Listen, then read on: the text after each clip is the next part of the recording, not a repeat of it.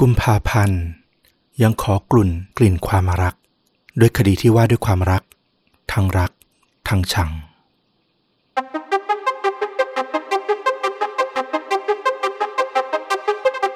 สวัสดีครับ สวัสดีครับ เรื่องจริงยิ่งกว่าหนังพอดแคสต์จากช่องชวนดูดะอยู่กับต้อมครับ แล้วก็ฟลุกครับ กับหนึ่งเรื่องจริงสุดเข้มข้นจนถูกนำไปสร้างเป็นภาพยนตร์ วันนี้คุณฟลุกนำเรื่องราวแบบไหนมาถ่ายทอดเอ่ย ก็ยังเป็นเรื่องราวเกี่ยวกับความรักเนาะยังเป็นอยู่ในช่วงเดือนกุมภาพันธ์ อย่างที่เกริ่นไปนะว่า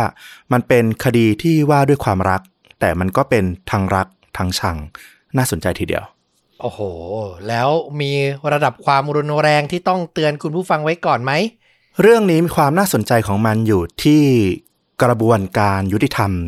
ที่มันเกิดขึ้นนะเราว่าความรุนแรงไม่มีนะอาจจะหนึ่งถึงหนึ่งครึ่งเท่านั้นเอง ความน่าสนใจมันอยู่ที่จุดอื่นมากกว่า อ่า ก็เป็นเรื่องราวมีขึ้นโรงขึ้นศาลมีคนเสียชีวิตไหมแง้มๆหน่อย อ่า อาจจะมีต้องรอฟัง อาจจะมีแหมต้องให้ลุ้นด้วยนะครับ ดีดีดีโอเคมางั้นลุยกันเลยดีกว่าครับวันนี้ก็จะพาต้อมแล้วก็คุณผู้ฟังของช่องชนุดะทุกคนนะครับ ไปที่ประเทศอังกฤษ ในแคว้นที่ชื่อว่าเวสต์ยอร์กเชียร์นะใกล้ๆกับเมืองลีดส์หลายคนถ้าติดตามฟุตบอลก็อาจจะคุ้นอย่างลีดส์ยูไนเต็ดนะ เมืองที่เกิดเรื่องราวในวันนี้เนี่ยมันจะเป็นเมืองเล็กๆ แห่งหนึ่ง ชื่อว่าพัดซีย์ตั้งอยู่ในอังกฤษอยู่ในยอร์กเชียร์นี่แหละ ช่วงต้นทศวรรษที่ 1980 มันก็มีชายหนุ่มคนหนึ่ง เป็นคนที่ผอมๆ ผิวขาว แล้วก็ผมสีทอง เขาชื่อว่าคีตฮอล ให้นึกหน้าตาก็ประมาณเหมือนกับรอนวีสลีย์ในหนังแฮร์รี่พอตเตอร์ประมาณนั้นเลย บุคลิกประมาณนั้นเลยไหม บุคลิกประมาณนั้นเลย เป็นคนเงียบๆเขินอาย แล้วก็ดูเป็นคนจืดๆ ไม่ค่อยมีความโดดเด่นอะไร คีตก็ทำงานรับจ้างอิสระ ใครให้ทำอะไรก็ทำนู่นทำนี่ไปเรื่อย มีวันหนึ่งที่เพื่อนของเขาเนี่ย เพื่อนของคีตเขาเป็นช่างประปา พอดีเขาได้รับงานมาต้องไปติดตั้ง ท่อน้ำร้อนอะ เป็นท่อประปาที่จ่ายน้ำร้อน คราวนี้ไอ้เครื่องที่ว่าเนี่ยไอ้ท่อที่ว่าเนี่ยมันต้องมีการเดินสายไฟด้วย เขาก็เลยชวนคีตว่า เออ เห็นทำนู่นทำนี่ได้ ไปเดินสายไฟกันไหมไปช่วยกันเป็นลูกมือคีตก็ตกลงเลย รับงานนี้ไปเป็นลูกมือให้เพื่อน และนั่นก็เป็นการพบกันครั้งแรกระหว่างคีตกับแพทริเซียหรือแพทซึ่งก็เป็นผู้ว่าจ้างเป็นเจ้าของบ้านนั่นแหละ แพทเป็นหญิงสาวที่รูปร่างไปออกจะเจ้าเนื้อนิดๆนะ ผิวขาวสว่าง แล้วก็ริมฝีปากสีชมพู เธอเป็นคนช่างเจรจา แล้วก็นิสัยน่ารักมากๆ เข้ากับคนง่าย แพทมักจะมีรอยยิ้มที่ร่าเริงสดใสอยู่เสมอ เปรียบไปเธอก็เหมือนกับพลังงานบวกให้กับคนรอบตัวนะ ทันทีที่เธอเข้ามาในห้อง คิดก็รู้สึกเลยว่าห้องนั้นมันสว่าง แล้วก็อบอุ่นขึ้นทันทีเลย คุณแพทเนี่ยเขาก็มีลูกสุนัขตัวเล็กๆตัวหนึ่ง มันก็จะวิ่งไปทั่วเลยระหว่างที่คิดกับเพื่อนเขาทำงานอยู่ แล้วก็พอดีพอดี ไอ้เจ้าลูกหมาตัวเนี้ย มันก็มา ทิ้งบอมมันมาอึไว้ ตรงที่ด้านหลังประตู ตรงที่คีตเขาทำงานอยู่ พอแพทเดินมาเจอคิดก็อยู่ตรงนั้นพอดี ก็เลยรีบบอกเลยว่า ไอ้กออึนี่ไม่ใช่ฝีมือผมนะ แพทก็หัวเราะอย่างเขินอาย เป็นแบบการ flirting กันที่แบบน่ารักมากๆ หลังจากนั้นคีตก็ทำงานของตัวเองไป เพียงแค่ครึ่งวันเท่านั้นเองงานของคีตแล้วก็เพื่อนก็เสร็จนะเขาก็ได้รับค่าจ้างมาเป็นเงิน 10 ปอนด์ด้วยกัน พอได้เงินมาเขาก็เลยเอ่ยปากถามว่าแพท เที่ยงนี้คุณว่างไหม เราไปหาอะไรทานกันดีกว่า คีตก็เลยเลี้ยงแพทด้วยเงินค่าจ้างที่เธอให้เขามานั่นแหละ ด้วยนิสัยที่มันเข้ากันได้ดีหลาย ๆ อย่างนะ คือแพทเนี่ยเป็นคนช่างคุย ส่วนคิดก็เป็นคนที่นิ่ง ๆ ชอบนั่งฟังเงียบ ๆ ต่อเรื่องราวได้พอสมควรก็คือต่อบทสนทนาไปได้เรื่อย ๆ แต่เขาชอบฟังเธอพูดมากกว่า ทั้งคู่ก็เลยเหมือนจะเข้ากันได้พอดี หลังจากนั้นทั้งคู่ก็ได้ออกเดทแล้วก็คบหากันจริงจัง พวกเขาไปดูหนัง ไปทานอาหาร ไปพายเรือไปทำกิจกรรมร่วมกัน แล้วก็ภายในไม่ถึงหนึ่งปีเท่านั้นเอง พวกเขาก็เลยตัดสินใจจูงมือกันเข้าประตูวิวาห์เป็นความสัมพันธ์ที่ราบรื่นน่ารักมากเลย ใช่ เกือบ10ปีผ่านไปนะ จนถึงช่วงทศวรรษที่ 1990 ตอนนี้ทั้งคู่ก็มีลูกตัวเล็กๆ ด้วยกันเป็นผู้ชายสองคน คนหนึ่งชื่อว่าแกรมวัย9ขวบ อีกคนชื่อแอนดรูวัย5ขวบ ก็เป็นครอบครัวที่น่ารักแบบธรรมดาธรรมดา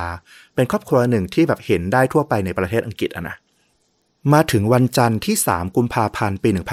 1992 ตำรวจสอบสวนในเมืองพัสซี่ ก็ได้รับแจ้งจากสายปริศนา ซึ่งเป็นชายที่มีอายุประมาณหนึ่งโทรเข้ามา นี่พวกคุณได้รับแจ้งเรื่องที่ผู้หญิงชื่อแพทฮอลหายตัวไปกันหรือยังอะตำรวจก็รับมาก็งงนะ ก็บอกผมยังไม่ทราบเลยครับ ปกติเนี่ยตำรวจสอบสวนเนี่ยเขาก็จะมีหน้าที่สอบสวน เวลาที่ตำรวจสืบสวนเขาไปจับคนร้ายมาให้อะนะก็ไม่ได้รับแจ้งความโดยตรงอยู่ละตำรวจคนนี้ก็เลยต้องออกไปสอบถามกับตำรวจเวรที่ทำหน้าที่อยู่ในสถานีตำรวจว่า มีคนมาแจ้งความเรื่องของคนหาย ชื่อว่าแพทริเซียแอนฮอลหรือเปล่า ปรากฏว่ามีการแจ้งความไว้จริง ๆ เธอหายไปนานกว่าหนึ่งสัปดาห์แล้ว โดยที่พวกตำรวจสอบสวนเนี่ยยังไม่รู้เรื่องเลย เหตุผลก็คือยังไม่มีใครที่ถูกต้องสงสัยและจับมาเพื่อให้สอบสวนนั่นเองตำรวจคนนี้เขาก็เลยสนใจว่า เออ มันผ่านมาหนึ่งสัปดาห์แล้วทำไมมันยังไม่คืบหน้าเลย เขาก็เลยขอรายงานที่แจ้งความเนี่ยมาอ่านรายละเอียดต่างๆ ในรายงานเนี้ยต้องย้อนกลับไปถึงคืนวันที่ 27 มกราคม 1992 สามีของแพทก็คือคุณคีตเนี่ย ตอนเนี้ยเขาทำงานเป็นคนส่งนมแล้วก็ขนมปังในท้องถิ่น แม้จะไม่ได้เป็นงานใหญ่โต แต่เขาก็ขยันขันแข็ง แล้วก็ต้องการที่จะดูแล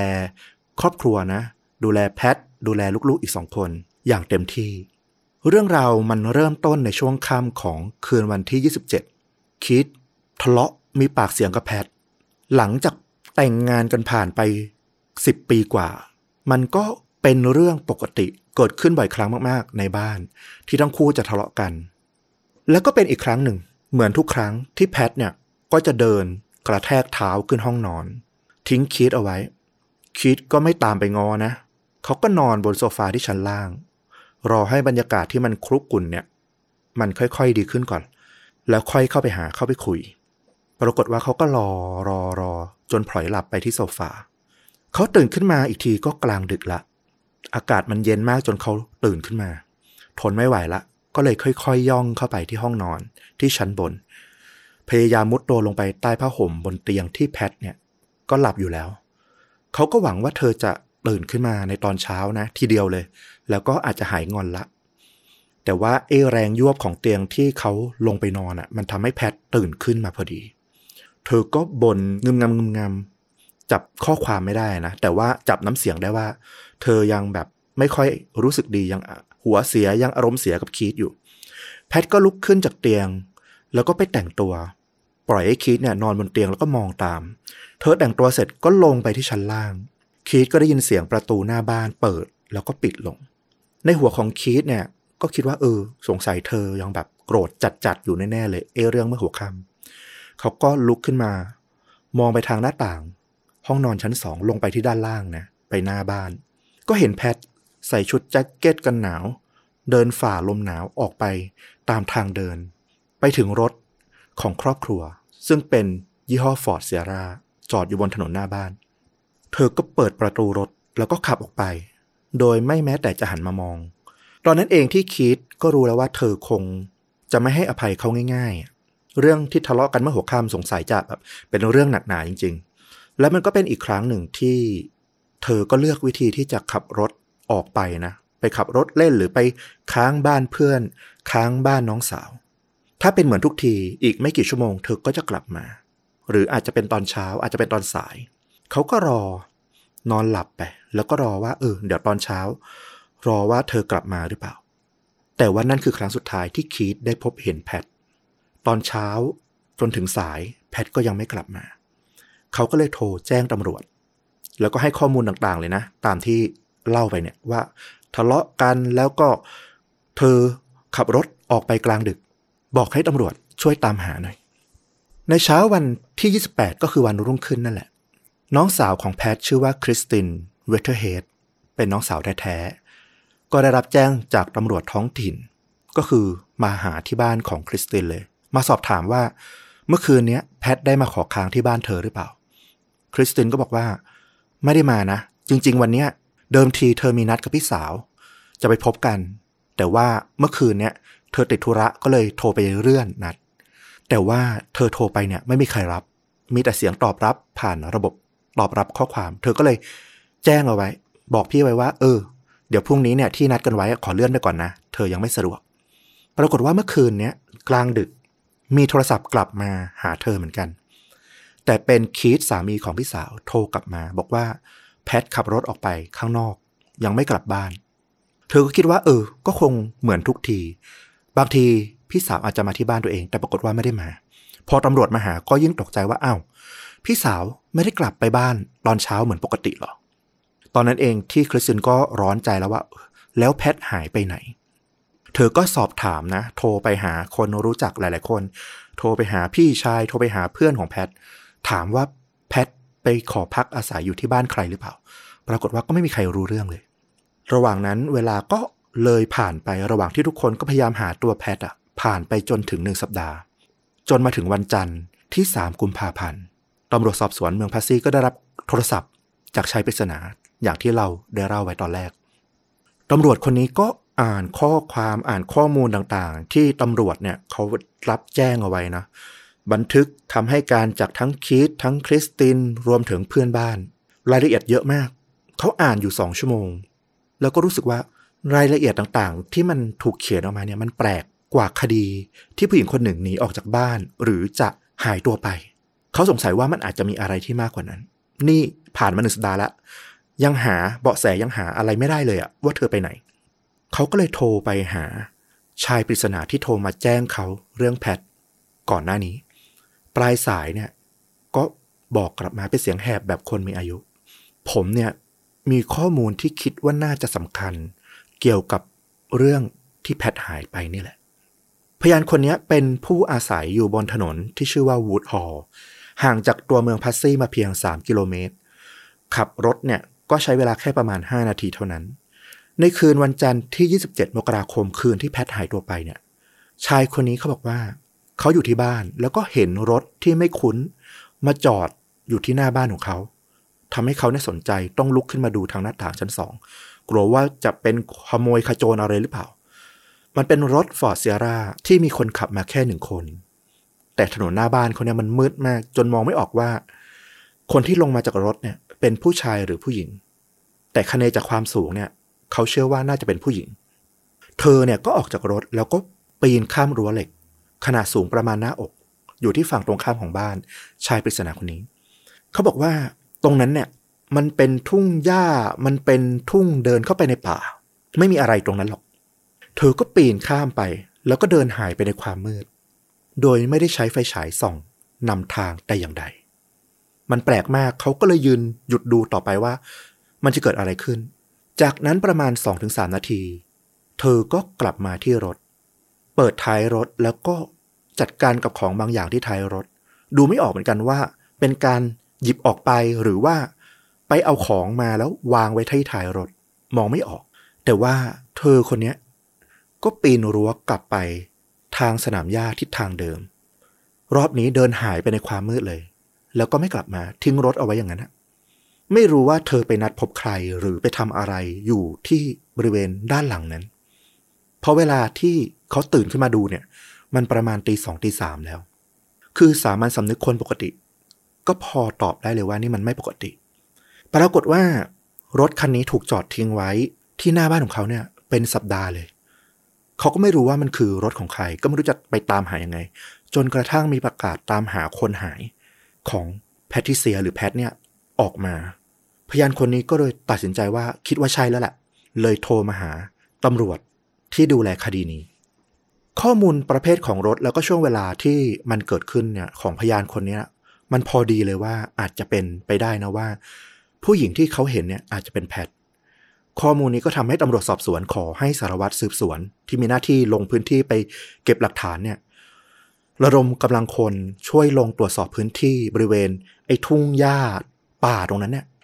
ว่าจะมีหลักฐานหรือมีร่องรอยเบาะแสอะไรของแพทอยู่หรือเปล่า ปรากฏว่าถ้าเดินทะลุไอ้สนามหญ้าไปเรื่อยๆเนี่ย มันจะไปเจอกับทะเลสาบชื่อว่า Wood Hall Lake จากข้อมูลของเพื่อนบ้านใน Wood Hall เนี่ย ก็ทำให้ตำรวจไปเจอรถฟอร์ดเซียร่าสีน้ำเงินของแพทที่หายตัวไป แล้วก็มุ่งความสงสัยไปว่า ดูแล้วเนี่ย คดีนี้มันน่าจะมากกว่าเรื่องของคนหายธรรมดา คนหนีออกจากบ้านธรรมดา ไม่น่าจะใช่แค่นั้นละเพราะว่ารอบทะเลสาบ มันเต็มไปด้วยทุ่งหญ้าเต็มไปด้วยป่า จุดที่มันมองอะไรไม่ค่อยเห็น เหมาะมากเลยที่จะซ่อนศพหรือฝังศพตำรวจก็เลยตรวจสอบหารอบๆทะเลสาบวูดฮอลเพื่อหาเบาะแสตำรวจเดินกวาดสำรวจทุกต้นไม้ทุกหลุมดิน นั่งเรือรอบทะเลสาบ เวลานี้ผ่านไปหนึ่งสัปดาห์ละ ถ้าสมมติเธอจมน้ำหรือเป็นอะไรไปอุบัติเหตุอะไรสักอย่าง อย่างน้อยร่างของเธอน่าจะลอยขึ้นมาละ แต่ก็ยังไม่พบอะไร ครอบครัวเดิมของแพทก็คือทั้งน้องชายน้องสาวเนี่ย ก็ต่างออกตามหากันไม่หยุดร้อนใจว่าพี่สาวคนโตหายไปไหน เช่นเดียวกับคิดที่พยายามนะ รอคอยอยู่ที่บ้าน บอกเล่าผ่านทางสื่อทางโทรทัศน์ว่า ขอให้เธอกลับมาเถอะ แพทถ้าเธอได้ยิน ถ้าเธอได้เห็นเขาออกทางทีวีอยู่ช่วยกลับมาบ้านเถอะ ระหว่างนั้นเขาก็พยายามเป็นพ่อที่ดีนะ พยายามให้ลูกชายทั้งสองคนเนี่ย ทั้งแกรมทั้งแอนดรูเนี่ย ได้มีชีวิตตามปกติ ไม่ต้องรับรู้ว่า คุณแม่เนี่ยหายตัวไป พยายามบอกว่าทุกอย่างมันยังปกติอยู่ ไปโรงเรียนพาไปส่งโรงเรียน รับกลับบ้าน พากินข้าว พาเข้านอนทำทุกอย่างให้เหมือนเดิม ซึ่งไอ้เรื่องนี้แหละที่ทำให้คริสตินน้องสาวของแพทเนี่ยรู้สึกว่าไม่ค่อยชอบพี่เขยของเธอเลย เพราะว่าเขาควรจะทำอะไรที่มันมากกว่านี้ภรรยาหายไปทั้งคนน่ะทำไมเหมือนยังใจเย็นอยู่ได้ขนาดนี้ สุดท้ายคริสตินน้องสาวรู้สึกว่าโอ้โห มันหมดหวังจริงแล้วหามา เป็นสัปดาห์แล้วก็ยังไม่พบ ตอนนี้เริ่มถอดใจแล้วว่า เป็นไปได้ว่าแพทอาจจะเสียชีวิตไปแล้วจริง ๆ เพราะว่าไม่มีร่องรอยเบาะแสเลยว่าเธอจะไปที่ไหนได้ คริสตินก็เลยไปหาคนทรงนะ ที่อังกฤษก็มีเหมือนกันผู้มีพลังวิญญาณ ขอคำชี้แนะว่า ตอนนี้ร่างของพี่สาวของเธอเนี่ยไปอยู่ที่ไหน ช่วยบอกหน่อย คนทรงก็ชี้ทางมาเลยว่า ให้คำหนึ่งคำมาว่า ร่างอยู่ที่น้ำ คริสตินก็เลยปักใจเลยว่า แพทน่าจะจมหรือหายไปในทะเลสาบวูดฮอลนี่แหละ ก็มีการจ้างนักประดาน้ำมาช่วยงมหาในทะเลสาบอีกครั้งหนึ่ง แต่จนแล้วจนรอดก็คว้าได้เพียงความว่างเปล่า ไม่พบอะไรเลย ชาวเมืองต่างติดตามข่าวนี้แล้วก็พูดกันไปนะ เพราะว่าเป็นเมืองเล็กๆอยู่แล้ว ทุกคนแทบจะรู้จักกันหมด ก็บอกว่าเป็นไปได้ไหมว่าแพทเนี่ย บางทีเธออาจจะหนีตามใครไปหรือเปล่า ใครบางคนที่เธออาจจะไปเจอตอนที่เธอไปเที่ยวผับ หรือตอนที่เธอออกไปทำงานเนี่ยใครที่มันทำให้เธอตัดสินใจทิ้งชีวิตเก่าๆ ทิ้งสามีทิ้งลูก แล้วไปเริ่มชีวิตใหม่ เปลี่ยนตัวตนไปอยู่ที่อื่นเลย แต่บางส่วนก็เถียงนะว่า เดี๋ยวก่อน แค่เบื่อสามีเนี่ย จะถึงกับทิ้งลูกชายสองคน ที่เธอรักมากๆไปเลย อย่างนั้นเหรอ นั่นน่ะไม่ใช่นิสัยแพทเลย เธอรักลูกมากหนำซ้ำ หลังจากแพทหายตัวไปเนี่ย เงินในบัญชีของเธอที่เธอฝากเอาไว้เนี่ย มันไม่มีการถูกเบิกถอนออกไปเลยด้วย มันนิ่งสนิทอยู่อย่างนั้น แล้วเธอออกไปกลางดึกแบบนั้นนะเธอไม่มีเงินติดตัวเลยด้วยซ้ำถ้าจะหนีไปอะ จะไปได้ไกลสักเท่าไหร่ ถ้าหนีไปเริ่มต้นชีวิตใหม่ ยังไงเอ้เงินในบัญชีก็ต้องถูกถอนออกไปใช้บ้างเลยนะ เนี่ยมันแปลกไปละ มันไม่ใช่หรอกในช่วงวันที่ 9 นับจากการหายตัวไปของแพท ตำรวจสืบสวนก็ ลงไปสอบถามข้อมูลกับบุคคลที่เกี่ยวข้องนะ ไปสอบถามย้ำละ เริ่มเบี่ยงประเด็นว่าไม่น่าใช่การหายตัวออกไปจากบ้านธรรมดา น่าจะมีอะไรที่ต้องลงลึกมากกว่านั้น แล้วก็ได้รับข้อมูลที่น่าสนใจหลายอย่าง คริสตินน้องสาวของแพทเล่าให้ฟังว่า ในช่วงปี 1982 หลังจากแต่งงานกันได้ไม่นานเลย แพทคลอดลูกคนแรก จากนั้นแพทที่เคยร่าเริงแล้วก็เป็นคนที่มีรอยยิ้มตลอดเวลาเนี่ย ก็เปลี่ยนไปกลายเป็นคนที่มีความกังวล กลัวว่าจะเป็นแม่ที่ดีได้หรือเปล่า จะดูแลลูกได้หรือเปล่า คือเธอมีอาการของโรคซึมเศร้าหลังคลอด หรือที่เรียกว่าเบบี้บูซึ่งอันนี้เนี่ยเพื่อนบ้านหรือคนที่รู้จักแพทแบบผิวเผินเนี่ยจะไม่ค่อยรู้กันนัก ว่าเธอเป็นโรคซึมเศร้านี้อยู่ และแพทเองเนี่ยก็ไม่ได้รับการรักษาแบบที่มันจริงจังให้หายขาด ต้องบอกว่าไอ้โรคซึมเศร้าหลังการคลอดเนี่ย เป็นภาวะที่คุณแม่ เกิดขึ้นได้ง่ายมาก เกิดขึ้นเยอะมากกว่าที่เราคิด มีคุณแม่ถึงหนึ่งในห้านะในประเทศที่กำลังพัฒนาเนี่ยจะมีภาวะนี้เกิดขึ้น เขาบอกว่าคุณแม่เหล่านี้เนี่ยจะรู้สึกเป็นตาบาปต่อสายตารอบข้างว่า เธอไม่สามารถดูแลลูกได้อย่างที่คนอื่นคาดหวังหรือเปล่า ในช่วงเวลากลางวันแพทจะทำงานเป็นสาวเอวอน เป็นเซลส์เดินขายเครื่องสำอาง และก็น้ำหอมสตรีตามบ้านต่างๆ นึกถึงสาวมิสทีนอะไรแบบนั้น ด้วยความช่างเจรจาแล้วก็เป็นคนที่มีมิตรไมตรีนะ เธอมีความสุขมากในงานขายแล้วก็พบปะกับผู้คนแบบนี้ พวกแม่บ้านหรือเพื่อนบ้านในเมืองเนี่ยก็เลยรู้จักเธอดี เพื่อนสนิทของเธอคนหนึ่งเล่าว่า เธอเนี่ยเป็นคนที่หลงรักเสียงเพลง แล้วก็การเข้าสังคมปาร์ตี้การเต้นรำมาก ๆ แพทเนี่ยเหมือนด้านตรงข้ามของคีตทุกๆอย่างเลย คิดดูนิ่งๆ ชอบอยู่บ้านรักสงบ ไม่ได้มีปฏิสัมพันธ์กับใครมากมาย แต่แพทเนี่ยเป็นด้านตรงข้ามเลย แต่ก็อย่างว่าความต่างมันทำให้ทั้งคู่มันพอดีกัน ก็เป็นไปได้เหมือนกันว่าคิดกับแพทอาจจะเหมือนกันมากกว่าที่คิด เพียงแต่แพทอาจจะเป็นอีกด้านหนึ่ง มุมหนึ่งของคิดที่เขาเองไม่ได้เปิดเผยออกมาซึ่งพอมีลูกด้วยกันอะ มันทำให้แพทที่เคยชอบเต้นรำตามผับ เคยไปเที่ยวกับเพื่อนทุกอาทิตย์เนี่ยต้องเปลี่ยนการใช้ชีวิตทั้งหมดเลย ความสำคัญทั้งหมดต้องยกให้ลูก เธอจะสัญญาตัวเองว่า เหลือวันที่เธอจะปลดปล่อยตัวเองให้ได้มีความสุขเนี่ย แค่ครั้งเดียว วันเดียวต่อเดือน เธอจะฝากลูกไว้กับคีตแล้วก็ไปผ่อนคลายกับเพื่อนๆออกไปตามผับไปเต้นรำทิ้งทุกอย่างในชีวิตออกไป แล้วก็สนุกกับชีวิตให้เต็มที่ เธอมักจะเป็นจุดสนใจของฟลอร์เต้นรำในผับอยู่เสมอ อยู่บ้านเธอก็ยังชอบเปิดวิทยุฟังเพลง เวลาทำอาหารหรือทำงานบ้าน ดูเธอเป็นคนที่มีความสุขมากๆสำหรับคนภายนอก แต่จริง ๆ แล้วเนี่ยอารมณ์ภายในลึกๆของเธอเนี่ยมันเปลี่ยนไปอย่างสิ้นเชิง หลังจากที่เธอเข้าบ้านไปปิดประตูบ้านลงเนี่ย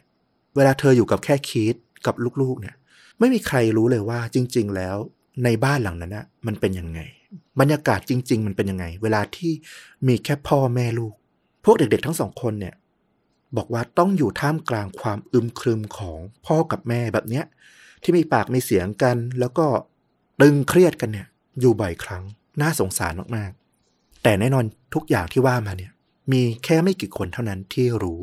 คีทที่เคยหลงรักเสียงหัวเราะของแพท ในวันที่เขาพบเธอครั้งแรก แล้วก็หลังจากนั้นได้เป็นแฟนกัน ก็หลงรักเธอ แต่พอแต่งงานแล้วเธอมีลูก แล้วเธอมีอาการซึมเศร้า คิดเพราะว่าเธอไม่ใช่คนที่เธอเคยเป็นอีกละ เธอไม่หัวเราะง่าย ไม่ยิ้มง่าย อารมณ์ไม่ดีเวลาอยู่กับเขา ก็มักจะมีทะเลาะกันมีปากมีเสียงกันเกิดขึ้นบ่อยครั้งมากขึ้น เพื่อนบ้านที่อยู่ผนังติดกันเนี่ยบ้านติดกันเลยเนี่ย มักจะได้ยินเสียงดังของทั้งคู่ พูดจาเสียงดังทะเลาะกันเนี่ยอยู่เสมอ ในช่วงหลังแพทก็เริ่มปรึกษากับน้องสาวแล้วก็เพื่อนๆที่สนิทจริง ๆ เนี่ย ว่าเธอเนี่ยกำลังเตรียมตัวตัดสินใจดีละ จะหย่ากับคีตแน่ ๆ เธอทนชีวิตคู่ที่ไม่มีความสุขแบบนี้อีกไม่ไหวละ เธอตั้งใจว่าจะไปสมัครงาน แล้วก็หาที่อยู่ใหม่ให้เธอแล้วก็ลูกๆ จุดแตกหักสำคัญเลยที่ทำให้เธอ ตัดสินใจแบบนี้ก็คือ ในช่วงตุลาคมปี 1991 ไม่กี่เดือนก่อนหน้า ก่อนที่เธอจะหายตัวไปเนี่ย เธอโทรไปร้องไห้ กับคนใกล้ชิด ร้องไห้อย่างหนักเลย เธอเล่าว่าเธอมีปากเสียงกับคีตแล้วครั้งนี้เนี่ยคีตบีบคอเธอ บีบจนเธอเนี่ย แทบจะขาดใจ เธอมองขึ้นไปนะ่ะเขามองลงมา หาเธอด้วยสายตาที่มันโกรธแค้นแล้วก็น่ากลัวมาก ๆ อย่างที่เธอไม่เคยเจอมาก่อน แม้ว่าแพทจะพยายามอ้อนวอนยังไง เขาก็ไม่ยอมปล่อยมือ จนกระทั่งเธอไม่ไหวแล้วจริงๆจะขาดใจตายอยู่แล้วอะเขาถึงยอมปล่อยมือออก แต่มันก็ทำให้เธอเนี่ย คิดแล้วว่า พอเสียทีแบบนี้ไม่ไหวละเขาใช้ความรุนแรงกับเธอขนาดเนี้ยมันอยู่ด้วยกันไม่ได้ละเพื่อนของแพทได้ยินแพทเล่าผ่านโทรศัพท์ก็ตกใจมากเลยนะถามแพททำไมเธอไม่ยอมโทรแจ้งตำรวจอะ นี่มันเกินเลยไปมากแล้วนะ แพทก็ร้องไห้ออกมาแล้วก็บอกว่า เธอเนี่ยกลัวว่าถ้าตำรวจเข้ามา วุ่นวายกับความสัมพันธ์ของเธอเนี่ย กลัวว่าสุดท้ายแล้วเธอจะเสียสิทธิ์การดูแลลูกไปหรือเปล่า เพื่อนๆก็งงนะ ว่าทำไมเธอถึงคิดอย่างนั้นน่ะตำรวจไม่มีทางแยกแม่กับลูกหรอก ยิ่งความรุนแรงในครอบครัวมันเกิดจากคนเป็นพ่อด้วยเนี่ยยังไงลูกไม่มีทางไปอยู่กับพ่ออยู่แล้ว แต่ก็นั่นแหละ มันก็ทำความเข้าใจได้เหมือนกันว่า ด้วยอาการซึมเศร้าที่เธอมีอยู่ความกังวลที่เธอ คิดนู่นคิดนี่มากมาย อาจจะคิดเกินเลยไป กังวลมากเกินไป เธออาจจะกังวลว่าอาการป่วยของเธอเนี่ย มันอาจจะทำให้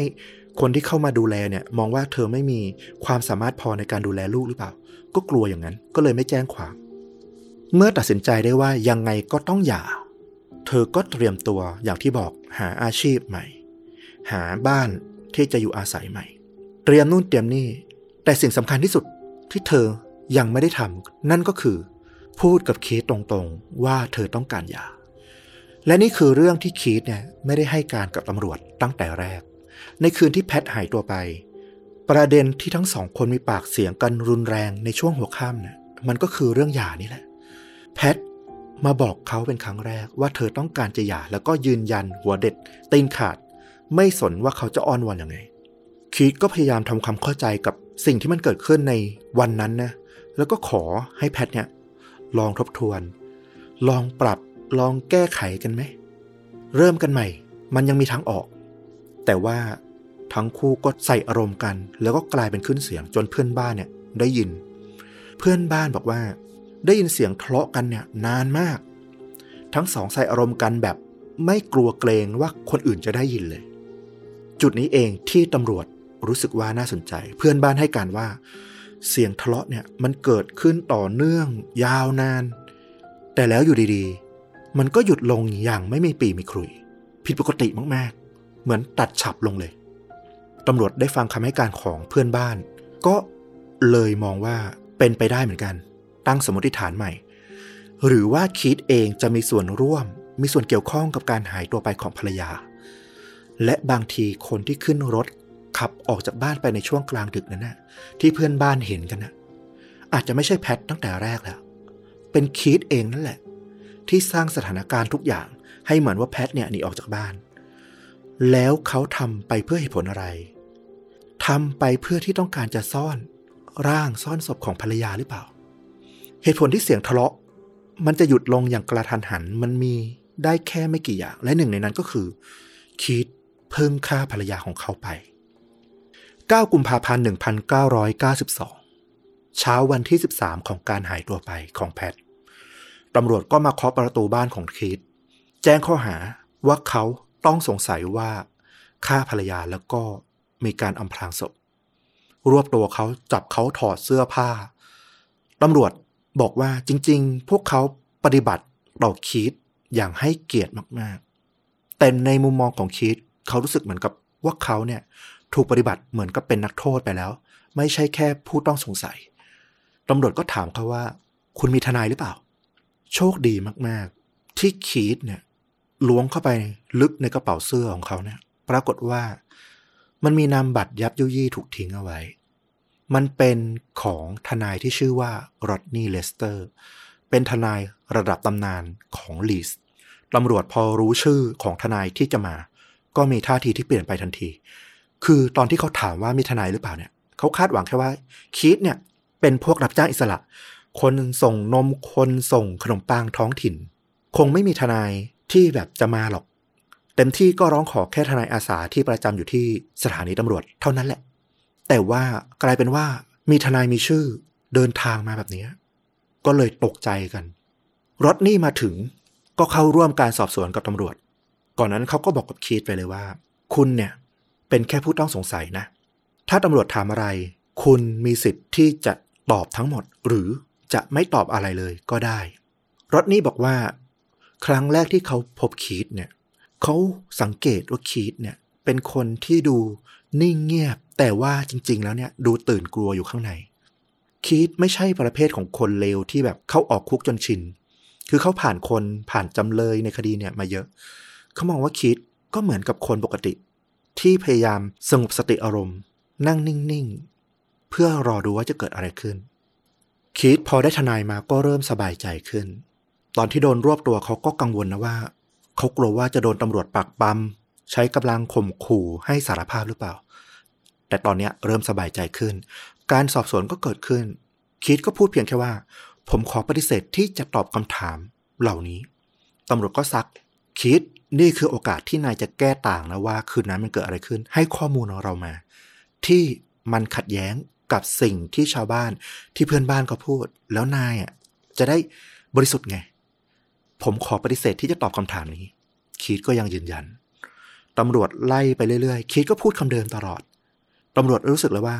การสอบสวนครั้งนี้มันกำลังล้มเหลว ตำรวจคนหนึ่งก็เลยพยายามจี้จุดอ่อนของคีดนั่นก็คือเรื่องลูกๆ นายเป็นคนที่ยอมให้เกิดเรื่องแบบนี้กับลูกๆได้ยังไง คีดพวกเด็กๆเพิ่งสูญเสียแม่ไป และพ่อของพวกเขาก็กำลังจะถูกจับเข้าคุก เพราะจำนนต่อหลักฐานแล้วก็พยานต่างๆ รู้ไหมพวกเขาต้องโตไปอย่างโดดเดี่ยว แล้วก็จะต้องมีปมอย่างมากเลยทำไมไม่ทำให้มันถูกต้อง ให้ความร่วมมือกับตำรวจ บอกว่าร่างของแพทอยู่ที่ไหน อย่างน้อยๆเนี่ย เด็กๆจะได้ไปหาแม่ของพวกเขาที่สุสานอย่างน้อยพวกเด็กๆ ยังได้รู้ว่าพ่อของเขาเนี่ยสุดท้ายสำนึกตัว แล้วก็ให้ความร่วมมือกับตำรวจนายอาจจะติดคุกสิบปียี่สิบปี แต่อย่างน้อย ตอนที่นายออกจากคุกมา นายจะยังมีโอกาส เริ่มสร้างความสัมพันธ์ครั้งใหม่กับลูกๆได้ จี้จุดไป คิดจากที่นิ่งนิ่งก็เริ่มมีอาการ เขาดูเครียดขึ้น เอามือลู่ไปหลังศีรษะ ดูหวั่นไหวมากๆ แต่ก่อนที่เขาจะพูดอะไรออกไป คิดก็หันไปบอกกับทนายว่า คุณทนายครับ ขอปรึกษากันก่อนนะ ทั้งคู่ก็เดินออกไปนอกห้องไปปรึกษากัน พอคิดกลับมาที่ห้องสอบสวน เขาดูสบายใจขึ้น ตำรวจถามย้ำไปอีกครั้งว่าคิดคุณช่วยเล่าเรื่องที่มันเกิดขึ้นในคืนนั้นได้ไหม คุณได้ฆ่าภรรยาของตัวเองหรือเปล่าคิดก็โน้มตัวมาด้านหน้า จ้องมองไปที่ตำรวจตรงหน้า แล้วก็พูดใส่ไมค์ตอนนั้นเนี่ยในหัวของคิดอาจจะยังมีภาพของพวกตำรวจที่ไปรวบตัวเขามา แล้วก็บังคับถอดเสื้อผ้า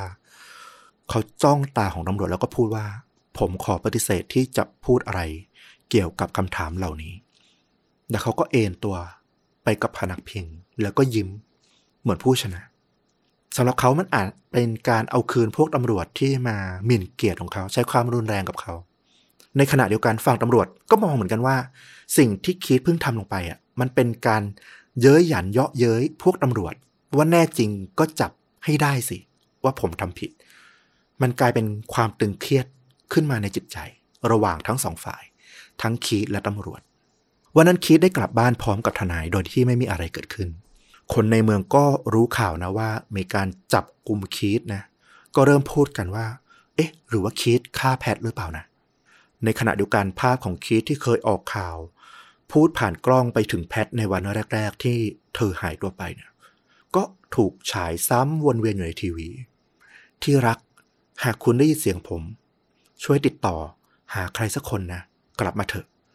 เห็นแก่ผม เห็นแก่ลูกของเรา พวกเรายังหวังอยู่เสมอนะว่าคุณยังมีชีวิตอยู่ พวกชาวเมืองก็พูดกันต่อนะว่า นี่คิดมันเสแสร้งหรือเปล่านะ ตอนนี้เนี่ยคนรอบตัวคิดคนทั้งเมืองพัซซี่ แม้แต่เพื่อนบ้านแม้แต่เพื่อนๆของคิดก็เริ่มถอยห่างออกจากคิด คิดถูกโดดเดี่ยวจากสังคมรอบข้าง เหมือนเขาติดเกาะร้างโดยที่ในทะเลรอบๆ มีแต่สายตาจ้องจับผิด ว่าเขากำลังจะทำอะไร เขาจะพูดอะไร ชาวเมืองก็ลือกันไปถึงขนาดว่าไอ้ร้านขนมปังที่คิดเขาทำงานอยู่มันมีเตาเผาขนาดใหญ่นะ เอาไว้อบเนี่ย เป็นไปได้ไหมว่าคิดเนี่ย อาจจะเอาร่างของแพทไปเผาที่นั่นหรือเปล่า ถึงยังหาร่างไม่เจอเนี่ย ตอนนี้นอกจากลูกชายของคีตเนี่ย ไม่มีใครสักคนเดียวที่ยืนข้างเดียวกับคีตและพอคดีมันเริ่มมีการจับกลุ่มคีตเนี่ยลูกๆของคีตก็ถูกแยกตัวออกไป คีตยังคงยืนยันว่าเขาบริสุทธิ์ และเรื่องที่เขาลงไม้ลงมือกับภรรยาก็ไม่เคยเกิดขึ้นจริง เขาบอกว่าที่ทุกคนเชื่ออย่างนั้นนะว่าเขาบีบคอภรรยา ก็เพราะว่าแพทเนี่ยเป็นคนบอกใช่ไหมล่ะ และเธอก็เป็นแค่คนเดียวที่รู้ว่าทำไม เธอถึงต้องโกหกแบบนั้น เขาบอกว่า ลองคิดดูถ้าเขาบีบคอเธออย่างแรง ขนาดจะขาดใจตายทำไมถึงไม่มีใครเคยเห็น รอยช้ำหรืออะไรที่มันบ่งบอกแบบนั้นเลยอะ่ะ เธอไม่ได้ถูกขังอยู่ในบ้านนะ ทุกวันเธอยังออกไปทำงาน ไปพบปะผู้คน มันต้องมีคนสังเกตเห็นบ้างสิ ถ้ามันมีความรุนแรงในครอบครัว วันที่ 18 ของการหายตัวไป ตรงกับวันวาเลนไทน์พอดิบพอดีตำรวจก็ยอมรับแล้วว่า คดีนี้เนี่ย ไม่ใช่การตามหาแพทที่มีชีวิตอีกต่อไปละ มันคือการตามหาร่าง หายไป 18 วันโอกาสรอดชีวิตน้อยมาก ก็มีการระดมกำลังพล ขยายพื้นที่การค้นหา ออกไปทั่วทั้งเมืองพัซซีเฮลิคอปเตอร์ก็ถูกนำมาใช้ช่วยค้นหาจากทางอากาศ ดูเหมือนว่าท่าทีของคีตในวันที่มีการสอบสวนเนี่ยจะไปกระตุ้นความโมโหของพวกตำรวจค่อนข้างมากทีเดียว ที่เขายิ้มเยาะเย้ยพวกตำรวจ ตอนนั้นเอง ตำรวจได้รับรายงานเข้ามาว่า บริเวณวงเวียนที่อยู่ใกล้กับจุดที่รถฟอร์ดเซียร่าที่แพทเนี่ยไปจอดทิ้งไว้ หรืออาจจะเป็นคีตไปจอดทิ้งไว้เนี่ยตอนนั้นเนี่ยในคืนวันที่มีการหายตัวไปเนี่ยวงเวียนเนี้ยมีการขุดดินก่อสร้างกันอยู่ และตอนนี้ก็กลบมิดเรียบร้อยละเป็นไปได้ไหมว่า ร่างของแพทนะ่ะจะอยู่ข้างใต้วงเวียนนั่นนั่นแหละ เพราะอยู่ใกล้กันมาก อืม แม้จะมีโอกาสแค่หนึ่งในหลายหมื่นหลายแสนนะที่ร่างของเธอจะอยู่ใต้วงเวียนนั้น แต่จังหวะนั้นนะตำรวจบอกว่าทำทุกวิถีทาง หาทุกซอกทุกมุม สั่งให้มีการขุดหรือวงเวียนทั้งหมดออกมา ก็ประสานไปบริษัทก่อสร้างที่มีรถขุดขนาดใหญ่ ขอให้มาช่วย ในวันที่มีการขุดวงเวียนเนี่ย คนก็มารอดู นักข่าวก็มารอดู ว่าตำรวจจะเจออะไรไหม แต่ที่น่าสนใจมากๆก็คือ อีกฝั่งหนึ่งของวงเวียนที่อยู่ตรงข้ามกับพวกนักข่าวเนี่ย มีภาพของคนที่ไม่คิดว่าจะมาอยู่ตรงนั้น ยืนดูอยู่ด้วย นั่นก็คือคีตนั่นเอง เขามายืนดูว่าตำรวจเนี่ยทำงานกันยังไง แล้วจะเจออะไรไหม พวกตำรวจก็เห็นคีตก็คิดสงสัยไอ้หมอนี่เนี่ย ตั้งใจมาเย้ยหยัน ว่าตำรวจจะเจออะไรไหม ในขณะที่คีตเนี่ยก็บอกกับนักข่าวนะว่า ที่เขามาวันนี้เนี่ย เพราะว่ามีนักข่าวโทรทัศน์ รายหนึ่งเนี่ยโทรมาบอกเขาว่าวันเนี้ยตำรวจจะขุดวงเวียน นักข่าวคนนี้บอกว่า ถ้าคีตเนี่ยมาอยู่ในสถานที่นี้ด้วยเนี่ย ภาพข่าวที่เขาอยู่กับตำรวจอยู่กับบริเวณที่มีการขุดเนี่ย มันจะเป็นภาพข่าวที่น่าสนใจมาก แล้วข่าวเนี้ยจะได้รับการฉายไปทั่วประเทศ นี่คือโอกาสที่จะทำให้เรื่องของแพทเนี่ยเป็นที่รู้จักไปทั้งประเทศ บางทีคนที่พบเจอแพท สถานที่อื่นๆ เนี่ย ได้ดูข่าวนี้ก็อาจจะเห็นแล้วก็อาจจะติดต่อมาที่เมืองพัซซี่มาบอกคีตก็ได้ว่า ตอนนี้แพทอยู่ที่ไหน ให้มาเถอะ คิดก็เลยตัดสินใจมายืนดู ซึ่งมันก็สำเร็จนะ ไม่ใช่เรื่องที่ว่าข่าวนี้ดังไปทั่วประเทศแล้วมีคนพบแพท แต่เป็นเรื่องของภาพที่คิดเนี่ยยืนยิ้มเล็กๆ ให้กับกล้องนักข่าว โดยที่ด้านหลังเนี่ยเป็นหลุมที่ว่างเปล่าที่ตำรวจขุดลงไปแล้วก็ไม่เจออะไร ภาพนี้ยิ่งไปตอกย้ำให้ตำรวจ ในเมืองพัดซีย์ ในแคว้นยอร์กเชียร์รวมถึงอาจจะทั้งประเทศด้วย รู้สึกยิ่งโกรธแค้นว่า พวกเขากำลังถูกเยาะเย้ยอยู่ ในขณะที่คีตก็บอกว่า ที่เขายิ้มให้กับกล้องอะ ก็เพราะว่านักข่าวขอให้เขายิ้ม เขาไม่ได้อยากจะยิ้มซะหน่อย อย่างไรก็ดีหลังจากนั้น เวลาก็ผ่านไป ไม่มีหลักฐานอะไรเพิ่มเติมเลย หาอะไรก็ไม่เจอ อย่างน้อยถ้าเจอร่างอะ มันยังมีการชันสูตรมีการหาร่องรอย เพื่อสืบหาคนที่กระทำคนที่สังหารได้ แต่ว่านี่มันไม่เจอแม้แต่ร่าง หลักฐานรายล้อมพยานต่างๆ มันก็ไม่สามารถชี้ชัดไปได้เลยว่า ใครเป็นคนทำให้เธอหายไป ชาวเมืองก็ค่อยๆ เลิกพูดถึงคดีนี้นะ แต่แม้ว่าจะไม่ได้พูด แต่ทุกคนไม่เคยลืมเลยว่าคิดเป็นคนอันตราย เป็นตัวอันตราย ก็ยังถอยห่างออกมา นักข่าวก็ยังโทรมาที่บ้านของคิดในทุกเช้าวันจันทร์ วันที่แพทหายตัวไป เพื่อสอบถามคำถามเดิมซ้ำๆทุกสัปดาห์ว่า ตอนนี้คุณได้รับเบาะแสอะไรเพิ่มเติมไหม แล้วก่อนวาง ก็จะถามคิดทุกครั้งว่า สรุปคุณได้ฆ่าแพทหรือเปล่า มันเหมือนสงครามประสาทที่มันเกิดขึ้นตลอดเวลา แต่คิดก็ยังทนรับสายเนี้ยทุกครั้ง อาจจะเพราะว่าเขายังหวังว่าวันหนึ่งมันอาจจะเป็นสายที่แพทโทรมาหาเขาก็ได้ หรือบางทีมันอาจจะเป็น เพราะว่าเขาโดดเดี่ยวมาก ไม่ได้คุยกับใครเลย ได้คุยกับนักข่าว ที่โทรมาถามอะไรที่มันไร้สาระแบบนี้บ้างก็ยังดี ผ่านไปหกเดือนตำรวจก็เลิกสนใจเขาแล้ว ทุกอย่างมันดูนิ่งเงียบไปต่อไม่ได้ คิดตอนนี้เป็นคุณพ่อเลี้ยงเดี่ยววัยสาสิบเจ็ดเขาก็เริ่มคิดว่า เขาจะทนอยู่คนเดียวอย่างเงี้ย ต่อไปอีกนานแค่ไหน เขาก็เลยส่งข้อมูลตัวเอง เขียนสมัครไปที่คอลัมน์หาคู่ ที่ชื่อว่า Lonely Heart ในหนังสือพิมพ์ท้องถิ่น โดยที่เขาเนี่ยก็ใส่ชื่อจริง นามสกุลจริง แถมเขียนแนะนำตัวเองย่อๆด้วยว่า ผมคือคนที่ถูกต้องสงสัยว่าฆ่าภรรยา ด้วยความคิดที่ว่า ใครที่จะมาเดทกับเขาสนใจในตัวเขาเนี่ย ควรจะเป็นคนที่รับตัวตนของเขาให้ได้ก่อน ไม่ใช่ว่ามารู้กันทีหลัง แล้วจะแบบหนีไปหายไป เขาอยากได้คนที่รู้แต่แรกแล้วเข้ามาหาเขาเขาก็ได้พบกับผู้หญิงคนหนึ่ง ในคอลัมน์เนี่ย เขียนตอบมาในหลาย ๆ ชื่อ ผู้หญิงคนนี้แนะนำตัว ว่าเป็นคุณแม่เลี้ยงเดี่ยวเหมือนกันกับเขา มีอดีตสามีเป็นทหาร แล้วก็มีลูกเล็ก ๆ อยู่ เหมือนกันคล้ายกันเลย เธอชื่อว่าลิสเขาก็เขียนจดหมายไปหาลิสลิสก็เป็นคนที่คุยง่ายมาก แล้วก็ทำให้เขาเนี่ยได้นึกถึงแพท ในวันที่แพทยังร่าเริง ยังสดใสยังเป็นคนที่ไม่เป็นโรคซึมเศร้า คีตก็ยอมรับกับลิสตรงๆเลยว่า ผมเนี่ยเป็นคนที่ตกหลุมรักคนง่ายมาก ๆเลยนะ แล้วเขาก็คิดจริงจัง อยากจะคบหาจริง ๆ กับลิสมาก ๆ ในที่สุดหลังจากที่ส่งจดหมายหากันโทรหากัน พวกเขาก็ตัดสินใจออกมาพบกัน โดยคีตเนี่ยร้องขอให้ลิสมารับเขา บริเวณ ถนนที่ห่างออกไปจากตัวบ้าน เพื่อไม่ให้เพื่อนบ้านหรือชาวบ้านที่ใกล้ชิดกับเขาเนี่ย ไปนินทาต่อ ทุกอย่างที่มันอึมครึมในชีวิตของคีตก็เริ่มกลับมาสดใสอีกครั้งหนึ่ง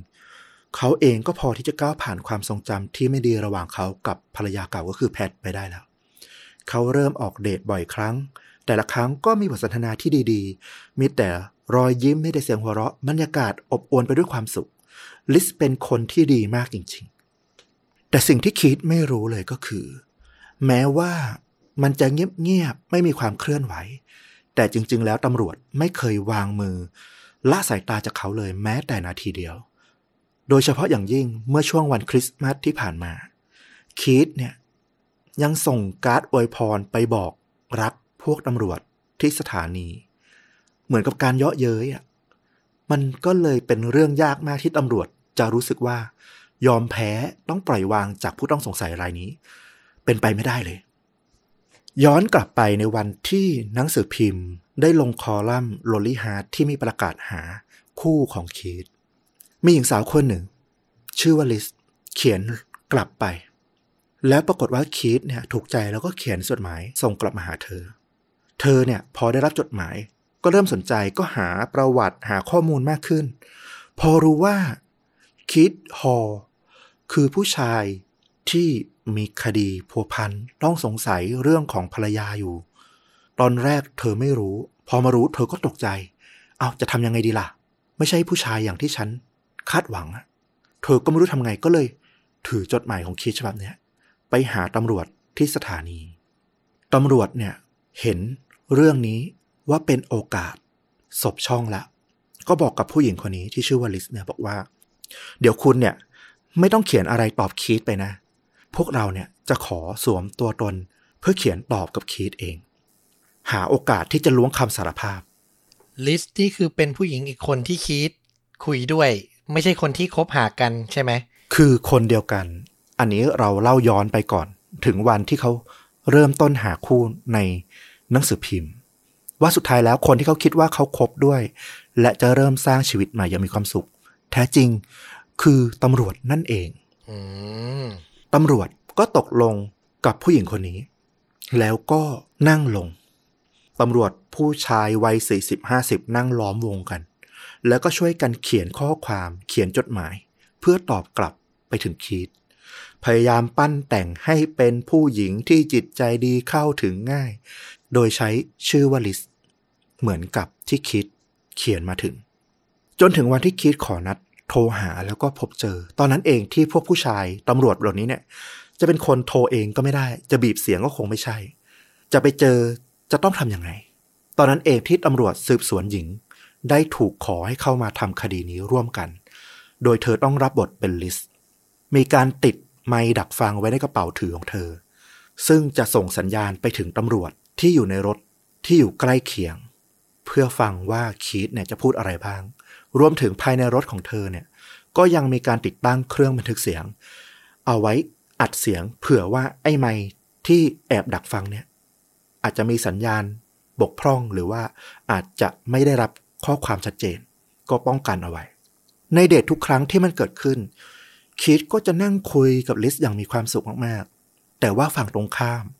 ของร้านอาหารที่พวกเขากำลังกินอาหารอย่างมีความสุขเนี่ย จะมีรถของตำรวจเนี่ยคอยจับตามอง คอยดักฟังอยู่ทุกครั้ง แผนก็คือหากว่าคีตเนี่ยเริ่มเอกใจเริ่มสงสัยในตัวลิสทำอะไรที่มันผิดปกติขึ้นมาตำรวจนอกเครื่องแบบคนหนึ่งที่อยู่ในรถเนี่ย แต่งตัวแบบเหมือนชาวแก๊งไว้ผมยาวไว้หนวดเคราดูน่ากลัวเนี่ย จะรีบเดินเข้าไปในร้าน แล้วก็ทำทีเป็นเหมือนแฟนหนุ่ม ที่บังเอิญมาเจอ แฟนสาวว่ามีกิ๊ก แล้วก็พาลิสหรือตำรวจหญิงเนี่ย ออกมาจากคีตแบบเนียนๆ ซึ่งระหว่างนี้เนี่ยลิสก็ทำงานของเธอได้อย่างดีนะ นอกจากคีตจะไม่เฉลียวใจแม้แต่น้อยแล้ว เขายังค่อยๆ เปิดใจกับเธอมากขึ้น หัวข้อในการสนทนาเริ่มหลากหลายแล้วก็ลงลึกมากขึ้นเรื่อยๆ ผ่านมาจนครบเกือบหนึ่งปี จนถึงช่วงเวลาที่แพทเนี่ยหายตัวไป เดือนมกราคม เดือนกุมภาพันธ์ ตอนนี้เนี่ยคีตโดนขโมยหัวใจไปทั้งดวงแล้ว เขารักลิสมากๆ ตำรวจก็เลยตัดสินใจเริ่มแผนถัดไป พวกเขาต้องการให้เรื่องของแพทเนี่ยมันเข้ามาในบทสนทนาระหว่างคีตกับลิสให้มากขึ้น และการที่จะทำให้มันเนียนๆอะให้เรื่องเนี้ยมันถูกชูขึ้นมาระหว่างสองคนเอง โดยที่ไม่ใช่ลิสเป็นคนเปิดก่อนให้สงสัยเนี่ยจะต้องทำยังไงตำรวจก็ไปขอความร่วมมือกับพวกนักข่าวในท้องถิ่น ให้ช่วยประโคมข่าวอีกรอบหนึ่ง ทั้งหนังสือพิมพ์ทั้งโทรทัศน์ ประกาศออกไป อีกรอบว่า ตอนเนี้ยตำรวจกำลังเร่งค้นหาร่างของแพทครั้งใหญ่อีกครั้งหนึ่ง หลังจากผ่านไปหนึ่งปี เพราะว่าไปได้เบาะแสที่สำคัญมากๆมา มีการใช้คลื่นความร้อนแล้วก็เฮลิคอปเตอร์เนี่ยออกค้นหาทั่วทั้งเมือง เรียกว่าเล่นใหญ่มาก เพื่อหวังผลให้คีตเนี่ยได้พูดคุยเรื่องของแพทกับลิส ในการเดทครั้งถัดมา ลิสก็เลยเริ่มบทสนทนาว่าเนี่ย ตอนนี้เห็นข่าวเรื่องของแพทนะภรรยาของคีตเนี่ยมันเป็นยังไงเหรอคีตก็เลยค่อย ๆ เปิดเผยสิ่งที่เขาคิด ผมเนี่ยรู้ดีเลยนะ รู้มาตลอดเลยว่า พวกตำรวจอะคอยจับตามองผมอยู่ ตั้งแต่คืนก่อนที่ผมจะถูกรวบตัวไปสอบสวนด้วย ผมคิดไว้แล้วว่า เดี๋ยวตำรวจจะต้องมาแน่ๆ แล้ววันรุ่งขึ้น พวกตำรวจก็มาจับผมจริงๆ ผมยังรู้ด้วยว่า มีความเคลื่อนไหวแปลกๆของพวกตำรวจ ในวันที่ผมเนี่ยเขียนไปยังหนังสือพิมพ์ ไปคอลัมน์หาคู่ พวกตำรวจเหมือนจะทำอะไรอยู่ บางทีพวกเขาอาจจะปลอมตัว มาเป็นหนึ่งในสาวที่อยู่ในคอลัมน์นั้นก็ได้ พูดตามตรงนาลิส ผมก็สงสัยคุณเหมือนกัน ว่าคุณเนี่ยเกี่ยวข้องกับตำรวจหรือเปล่า ตอนนี้ในรถตำรวจที่อยู่ตรงข้ามร้านอาหารเนี่ยบรรยากาศตึงเครียดขึ้นมาทันทีเลย ตำรวจที่ต้องทำตัวเป็นแฟนหนุ่มเนี่ยก็รอสัญญาณเลยว่าเขาเนี่ยจะต้องเข้าไปช่วยลิสหรือเปล่า แต่ลิสก็ยังฉลาด เธอก็หัวเราะกบเกลื่อน แล้วก็บอกว่า ฉันจะเป็นตำรวจได้ไงเล่าคิดจำได้ไหมคุณน่ะ เป็นคนเขียนจดหมายมาหาฉันเองนะ ฉันไม่ได้ติดต่อคุณก่อนด้วย คิดก็หัวเราะตาม ใช่ใช่ใช่ตอนเนี้ยคุณคือคนไม่กี่คนจริง ๆ นะ ในชีวิตของผมเลย ที่ผมรู้สึกไว้ใจได้จริง ๆ แต่กับพวกตำรวจเนี่ย ผมสนุกกับการเล่นเกมจิตวิทยากับพวกเขามาก ๆ เลย ผมชอบเวลาที่จะยั่วพูดอะไรออกไป แล้วก็ไม่พูด ยั่วเหมือนจะให้ข้อมูลที่สำคัญ แต่สุดท้ายก็เป็นข้อมูลที่มันไม่มีอะไรเลย ตัวตนของลิสในวันนั้นยังไม่ถูกเปิดเผย หรือบางทีคีตก็อาจจะระแคะระคาย เพียงแต่เขาอยากจะเล่นเกม กับตำรวจอย่างที่เขาพูดออกมาก็เป็นได้ ไม่มีใครรู้ อย่างไรก็ดีหลังจากนั้นคีตก็ไม่ได้พูดถึงเรื่องของแพทอีกเลยนะ การปลอมตัวของลิสก็ยังดำเนินต่อไปอีกสักพักหนึ่ง จนกระทั่งตำรวจสาวที่ปลอมตัวเป็นลิสเนี่ย รู้สึกว่ามันเริ่มจะเกินเลยไปมากแล้ว เธอรู้สึกว่าเธอไม่สามารถทำงานนี้ต่อไปได้อีกแล้ว พักหลังคิดเริ่มจริงจัง พูดถึงเรื่องแต่งงานบ่อยครั้ง ซึ่งเธอก็ต้องเอออไปด้วย เพื่อให้ความสัมพันธ์ให้บทสนทนามันเดินไป เธอไม่รู้เลยว่าเธอกำลัง หลอกผู้ชายธรรมดาธรรมดาคนหนึ่งให้หลงรักหรือเปล่า ถ้าเขาบริสุทธิ์ เพราะสุดท้าย เธอก็ต้องบอกกับเขาว่า เธอเป็นตำรวจที่รักเขาไม่ได้ หรือถ้าเขาจะเป็นคนร้ายจริง ๆ เธอก็ไม่รู้เลยว่า เธอจะต้องทำแบบเนี้ยไปอีกไกลแค่ไหน แล้วจะทำยังไงจะหลบเลี่ยงยังไง เวลาที่เขาขอแต่งงาน การจะรักษาความสัมพันธ์เนี้ยให้มันเดินต่อไป นานขนาดนั้นนะเป็นไปไม่ได้เลย มันเป็นเรื่องยากมากๆหัวหน้าตำรวจก็พิจารณาแล้วก็บอกว่า โอเค อนุญาตให้ยุติภารกิจนี้ลง เดี๋ยวเราไปใช้หนทางอื่น แต่เพื่อไม่ให้ผิดสังเกตเกินไป อยู่ดีๆ คุณจะหายไปเลยไม่ได้ เราจะหาวิธีจบความสัมพันธ์นี้ลง ลิสก็โทรศัพท์จากโทรศัพท์สาธารณะ โทรไปที่บ้านของคีตน้ำเสียงเธอดูเศร้ามาก ฉันคิดว่าเราคงไปต่อกันไม่ได้แล้วละคีตคีตก็งงทำไมล่ะ ฉันน่ะกังวลว่าพวกลูกๆของคุณเนี่ยจะรับไม่ได้ ถ้าฉันเนี่ยเปิดตัวว่าคบกับคุณ คีตคุณอย่าลืมนะ พวกเขาอะยังมีแม่อยู่ แล้วถ้าวันหนึ่งอะฉันแต่งงานกับคุณ แล้วสมมุติว่าแพทกลับมาล่ะ สถานะของฉันตอนนั้นจะเป็นยังไง เด็กๆจะรู้สึกยังไง พวกเขาจะสับสนแค่ไหน เหตุผลของลิสเนี่ยทำให้คีดเข้าใจ เขาก็ควรจะต้องปล่อยมือเธอไป แต่เขารักเธอมากจริง ๆ จนไม่สามารถจะทำแบบนั้นได้ เขาก็เลยบอกกับลิสไปว่า ไม่เป็นไรหรอก แพทจะไม่กลับมาแน่นอน ทำไมคุณถึงแน่ใจอย่างนั้นล่ะ ผมรู้นะทำไมคุณถึงรู้ล่ะ เอาเป็นว่าผมจะขอบอกกับคุณทุกอย่าง ตอนที่เรานัดพบกันพรุ่งนี้แล้วกัน ได้ค่ะ ฉันจะรอ ตอนนั้นเองแทนที่จะเป็นการโทรหาครั้งสุดท้าย แล้วก็จบภารกิจในการสวมรอยนี้ กลายเป็นว่า มันดันกลายเป็นโอกาสสำคัญที่คีตเนี่ยตกหลุมพราง อย่างง่ายดายเสียงั้น วันรุ่งขึ้นตำรวจก็เตรียมกำลังคนสิบกว่านาย เพื่อแฝงตัวเข้าไปในสถานที่ที่คีตกับลิสเนี่ยจะนัดพบกัน ครั้งนี้เนี่ยมีความตึงเครียดมากกว่าทุกครั้งที่ผ่านมา ไม่มีรู้เลยว่าคีตที่พยายามจะดึงรั้งความสัมพันธ์เอาไว้เนี่ยเขาจะทำอะไร รุนแรงต่อลิสหรือเปล่า เพราะถ้าเขาเคยฆ่าภรรยามา ในสถานที่ที่มันเปลี่ยวอยู่กันแค่สองคนกับลิสเนี่ยเขาอาจจะทำอะไรก็ได้ ก็มีการติดตั้งไม้ในกระเป๋าถือของลิสเหมือนเดิม ซึ่งตำรวจที่อยู่บริเวณนั้น ทุกคนเนี่ยจะได้ยินเสียงสนทนา แล้วก็จะรับทราบสถานการณ์ที่เกิดขึ้นในรถไปด้วย ถ้ามีอะไรที่มันดูเสี่ยงก็จะได้รีบชาร์จเข้าไป ป้องกันได้ทัน แล้วก็เช่นเดิมในรถของลิสก็จะมีเครื่องบันทึกเสียง แอบเอาไว้ที่ใต้ท้องรถเผื่อกันพลาดด้วย แต่ปรากฏว่าตอนที่จะเริ่มปฏิบัติการได้ไม่นาน มันเกิดสิ่งไม่คาดฝันเกิดขึ้น ไม้ดักฟังที่อยู่ในกระเป๋าอะมันไม่ทำงาน มันเสียขึ้นมาซะอย่างนั้น แต่ว่าจะเปลี่ยนหรือจะไปซ่อมเนี่ย มันไม่ทันแล้ว เพราะว่าคีตเนี่ยกำลังเดินทางมาถึงลานจอดรถ บริเวณผับที่เป็นจุดนัดพบแล้วตำรวจที่อยู่ตอนนั้นเนี่ยได้แต่เฝ้าดู แต่จะไม่ทราบเลยว่า บทสนทนาในรถตอนนี้มันเป็นยังไงสถานการณ์ในรถตอนนี้กำลังจะเกิดอะไรขึ้น ต้องคาดเดาจากเงาตะคุ่มตะคุ่มในรถของลิสเพียงอย่างเดียวเท่านั้น ความตึงเครียดก็พุ่งขึ้นสูงมาก คีตขับรถมาถึง เดินเข้ามาในรถของลิส การสนทนาก็ดำเนินนานไป จาก 10 นาทีเป็นครึ่งชั่วโมง เป็นชั่วโมง ทุกนาทีเป็นไปด้วยความกังวลว่าลิสจะยังปลอดภัยอยู่หรือเปล่า แต่สุดท้ายหลังจากผ่านไปสองชั่วโมง ทุกคนก็เห็นคีตจูบกับลิส แล้วเขาก็เดินคอตกออกจากรถเหมือนกับคนที่อกหักอย่างหนัก แล้วเขาก็ขับรถออกจากผับไป ลิสก็ขับรถ ออกไปอีกทางหนึ่ง รถตำรวจที่เป็นหัวหน้าตำรวจเนี่ยก็ขับตามหลังลิสไป ในใจของตำรวจที่ตามหลังก็ไม่รู้เลยว่าเกิดอะไรขึ้นในรถคันนั้น แล้วลิสเป็นยังไงบ้างแล้วตอนนี้ หลังจากขับออกมาได้ประมาณ 2 กิโล ลิสก็จอดรถที่ข้างทาง หัวหน้าตำรวจก็รีบลงจากรถวิ่งไปหาลิสว่าเธอเป็นอะไรหรือเปล่า ปรากฏว่าลิสร้องไห้อย่างหนัก ร้องไห้หนักมาก แล้วก็ ค่อยๆ พยายามอธิบายว่ามันเกิดอะไรขึ้น หัวหน้าตำรวจเดินกลับมาที่รถ แล้วก็วอแจ้งกับชุดปฏิบัติการคนอื่นๆ ให้ทราบ ไอสารเลวนั่น มันฆ่าแพทคิดสารภาพว่าเขาฆ่าแพทคิดถูกตำรวจจับมาสอบสวนอีกครั้งหนึ่ง เช่นเดิมอีกครั้ง ทนายรอดนี่ก็ถูกตามตัวมา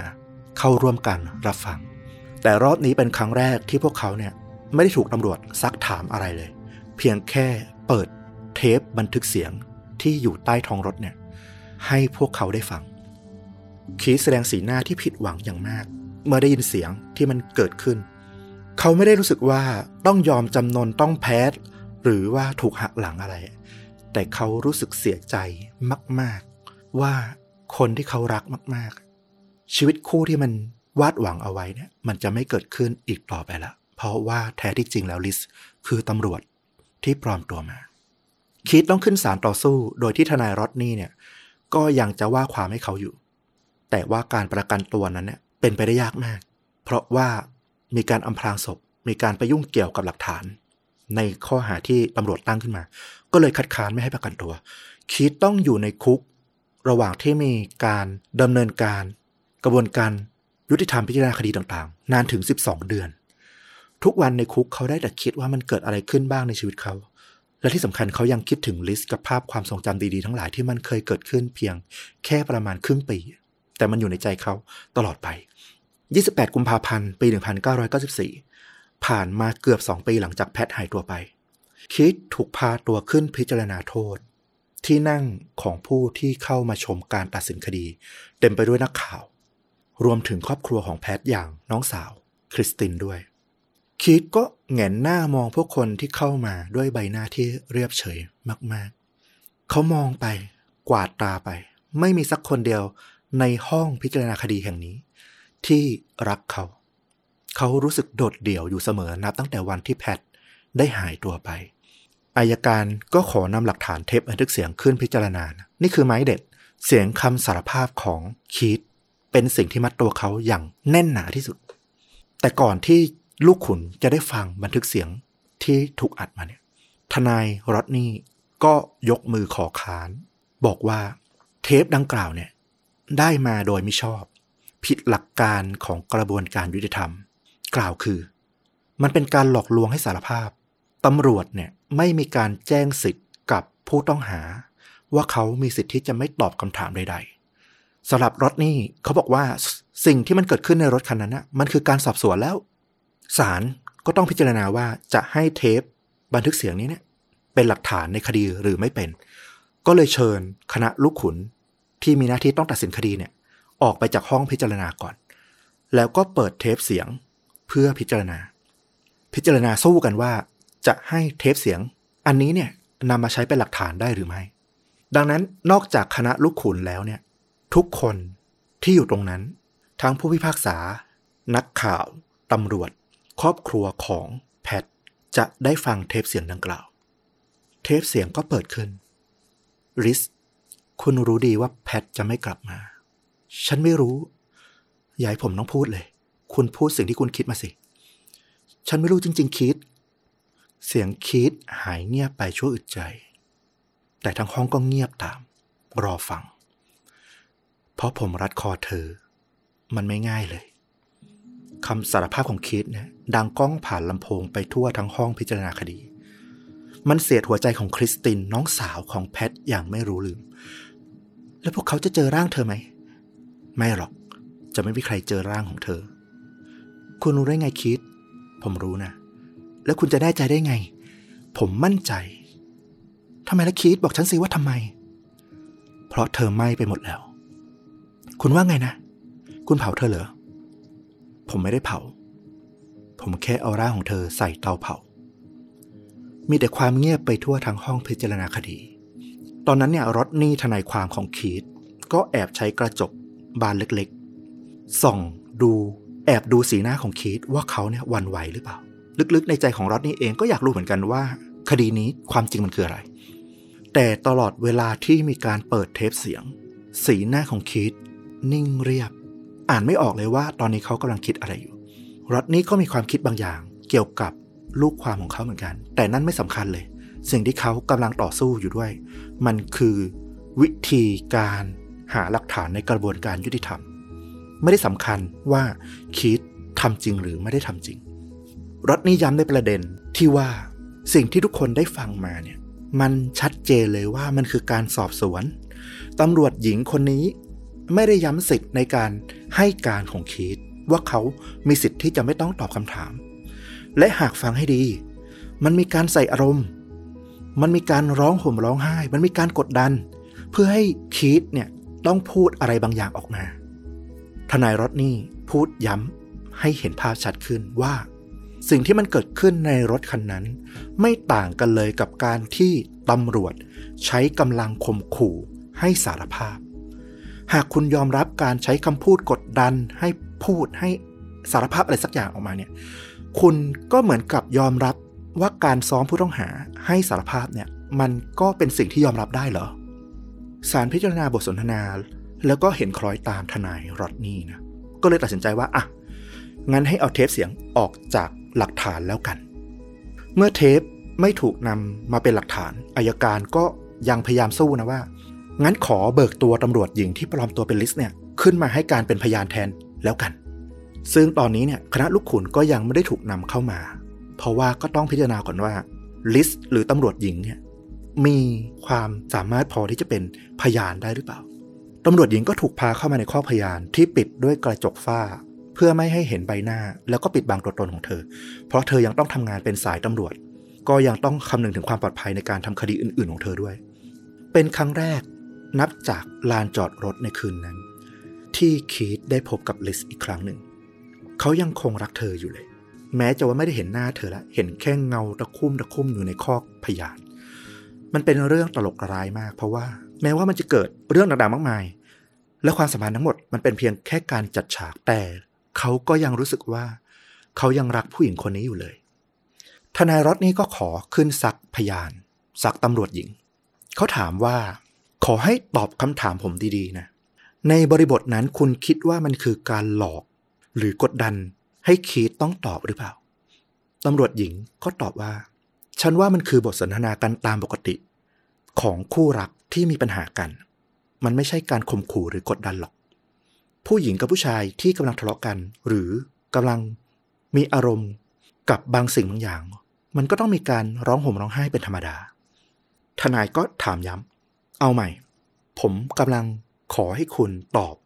ในฐานะที่คุณเป็นตำรวจ ที่กำลังปฏิบัติหน้าที่ปลอมตัว สวมรอยอยู่ในขณะนั้น คุณไม่ใช่ลิสที่เป็นแฟนของคีตนะ คุณกำลังเอาอารมณ์เข้าไปมีส่วนร่วมในการปฏิบัติหน้าที่ใช่หรือไม่ และหากมองกลับไปในฐานะตำรวจ คุณใส่อารมณ์เกินกว่าที่ควรจะทำใช่หรือไม่ พอเจอสักขานแบบนี้ ตำรวจหญิงก็ตอบอ้ำอึ้งไปไม่ถูกเหมือนกัน มันเท่ากับว่าไม่ว่าเธอจะตอบทางไหน ก็กลายเป็นว่า เธอทำเกินหน้าที่ไปทางนั้นเลย คิดเองก็ถูกพาขึ้นเพื่อซักถามเหมือนกันทำไมคุณถึงไปตอบลิสต์แบบนั้นล่ะ ว่าคุณเนี่ยฆ่าภรรยา คิดก็ตอบ ผมแค่อยากรั้งเธอไว้ เธอย้ำจนผมรู้สึกว่าต้องพูดอะไรสักอย่างออกมา ตอบอะไรก็ได้ที่เธออยากฟัง ในเวลาแบบนั้นคุณ ลองนึกภาพของผู้ชาย ที่อยากทำอะไรก็ได้ ให้ผู้หญิงที่อยู่ตรงหน้าคุณยังรักคุณอยู่ ถ้าคุณได้ฟังเทปบันทึกเสียงเนี้ยตั้งแต่ตอนต้นๆที่มันยาวนานสองชั่วโมงเนี่ย ไม่ใช่เพียงตัดตอนช่วงหลังๆ มาเนี่ย คุณจะได้ยินผมบอกกับเธอเลยว่าผมไม่ได้ฆ่าแพท แต่เธอลิสไม่เชื่อ แล้วเธอก็ว้าวอนให้ผม พูดต่อ ผมก็เล่าความเป็นไปได้ถึงสามอย่างสามประการ ที่ว่าทำไมแพท อาจจะไม่ได้กลับมาแน่ๆ ให้เธอมั่นใจ แต่เธอก็ยังไม่พอใจกับเรื่องที่ผมพูด ผมก็เลยคิดว่าต้องพูดในสิ่งที่เธออยากได้ยิน เรื่องที่ผมบีบคอเธอก็เพราะว่า พวกน้องสาวคริสตินพวกเพื่อนของแพท เชื่อแบบนั้นไงตำรวจที่สอบสวนผมเองก็กล่าวหาผมแบบนั้น ยังถามผมว่าผมบีบเธอไหมบีบคอเธอไหม ผมเลยบอกลิสไปแบบนั้นไง แล้วจำเรื่องเตาเผาได้ไหม มันก็เป็นเสียงลือที่ชาวบ้านเขาพูดกันมาตั้งแต่ช่วงแรก ๆ และตำรวจก็พยายามไปตรวจสอบเตาเผาที่ทำงานของผม ผมเองก็พอทราบว่าใครพูดถึงผมยังไงบ้าง มันก็เป็นคำตอบที่ผมคิดว่าลิสเองก็คงอยากจะได้ยินผมเชื่อว่าเธอมีธงในใจอยู่แล้ว ผมก็เลยพูดออกไปแบบนั้น ผมเอาเธอไปเผา ผมต้องโกหกเพื่อให้เธอสบายใจ เมื่อคุณพูดอะไรแล้วผู้หญิงที่คุณรัก ก็ยังไม่เชื่อไม่ยอมฟัง ผู้ชายอย่างเราๆก็ทำได้เพียงแค่พูดในสิ่งที่เธอคิด และเธออยากจะได้ยินจริงไหม คิดให้การปฏิเสธว่าสิ่งที่เขาพูดทั้งหมดในวันนั้นเป็นคำโกหกทั้งหมด คริสตินที่นั่งอย่างทรมานใจ ตลอดการพิจารณาคดี ฟังว่าอดีตพี่เคยของตัวเอง พูดอะไรออกมาบ้างเนี่ยเธอคิดในใจ คณะลูกขุนเนี่ยต้องได้ฟังเทปเสียงนั้นสิ มันคือทั้งหมดแล้ว ไอ้เลวนั่นมันสารภาพมาแล้ว มันจบแล้ว ข้ออ้างของเขามันแถชัดๆคนสติดีที่ไหนจะขอร้องให้ผู้หญิงที่เขารัก ไม่จากไป โดยที่โกหกว่าตัวเองอะฆ่าภรรยา ต้องทำให้ตัวเองเป็นคนไม่ดีอะคนที่ไหนเขาจะพูด มันฟังไม่ขึ้นเลย พวกตำรวจเองก็เหมือนกันที่นั่งฟังอยู่ตลอด ก็หงุดหงิด นี่มันตลกมากๆ สิ่งที่มันเกิดขึ้นในรถสำหรับพวกเขา มันไม่ใช่การข่มขู่เลย และอย่างคีตก็เป็นคนพูดออกมาเอง ไม่ได้มีการชี้นำ ให้เขาพูดเลยสักนิดว่าเขาฆ่าแบบไหน แล้วทำลายศพยังไง อย่างไรก็ดีศาลก็ต้องพิจารณานะว่าไอ้คำสารภาพในเทปนั้นรวมถึงพยาน อย่างตำรวจหญิงเนี่ยจะสามารถนำมาใช้ในคดีได้หรือเปล่า ว่ากันตามตรงหลักฐานอื่น ๆ ที่มันไม่ใช่เทปเสียงเนี่ยเป็นแค่พยานแวดล้อม มันไม่เพียงพอเลยที่จะเอาผิดกับคีตแต่สุดท้ายศาลก็ต้องเลือกรักษากระบวนการยุติธรรมเอาไว้ หลักฐานที่ได้มาโดยไม่ชอบก็ต้องตกไปนะ หากตำรวจหญิงเนี่ยไม่ได้กดดัน แล้วก็ปล่อยให้เขาพูดเอง ออกมาเอง เหมือนตอนที่เดทก่อนหน้า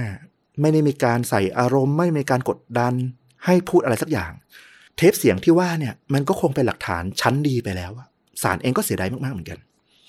เมื่อไม่มีหลักฐานเด็ด ลูกขุนก็ถูกพาเข้ามา แล้วก็ฟังรายละเอียดที่มันแวดล้อมอยู่เท่านั้น ไม่ได้ฟังว่าเทปบันทึกเสียงคำสารภาพของคีตเป็นยังไง ก็ตัดสินออกมาว่าคีตไม่มีความผิดในทุกกระทง คีตก็เดินออกจากศาลอย่างผู้ชนะ รอยยิ้มที่หน้าศาลของเขาจนขึ้นรถขับออกไป ถูกนำไปถ่ายทอดทั้งหนังสือพิมพ์ทั้งโทรทัศน์ รอยยิ้มของเขาเนี่ยมันอาจจะสื่อถึงอิสรภาพของผู้ถูกปักปั๊มมาเป็นปีสองปี หรือสำหรับใครที่คิดฟันธงไว้แล้วว่า